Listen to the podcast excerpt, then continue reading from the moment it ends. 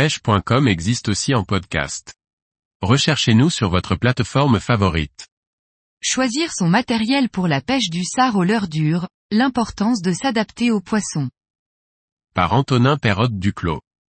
Le sard est un poisson combatif qui vit en côte rocheuse et qui a tendance à se décrocher facilement lorsqu'il donne des coups de tête. Le matériel à utiliser doit donc être adapté pour éviter de perdre trop de poissons.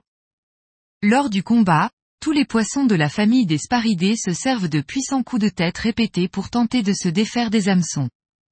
Ajoutez à cela une mâchoire très dure limitant la pénétration des hameçons et vous obtiendrez un poisson qui se décroche très facilement. Pour résoudre ce problème, il faut choisir une canne dont l'action de pointe est très douce, servant d'amortisseur lors du combat. Il faudra tout de même appuyer les ferrages pour faire pénétrer correctement les hameçons.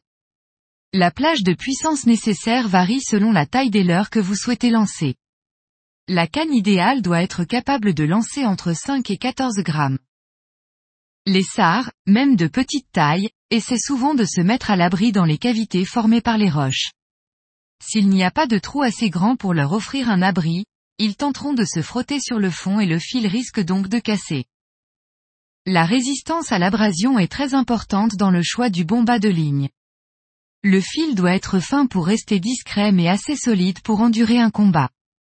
Le fluorocarbone est donc l'atout idéal, généralement entre 18 et 24 centièmes en fonction de la taille des poissons. La longueur du bas de ligne doit être suffisante pour éviter que ce ne soit la tresse, très fragile, qui frotte contre la roche. Une longueur de minimum 2 mètres permet d'être en sécurité dans la majorité des situations. La mâchoire des sards est munie de dents capables de broyer des crabes ou des moules sans effort.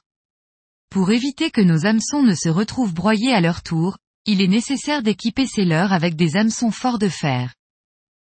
Les hameçons forts de fer sont simplement plus épais, freinant légèrement le pouvoir de pénétration, mais beaucoup plus résistants à la torsion.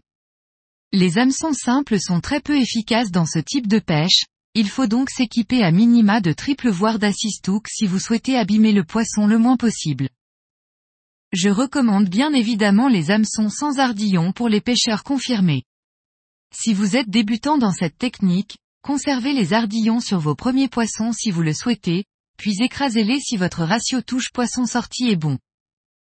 Une bonne pince vous sera très utile pour cette technique, à la fois pour décrocher les poissons, mais également pour retirer les ardillons des hameçons.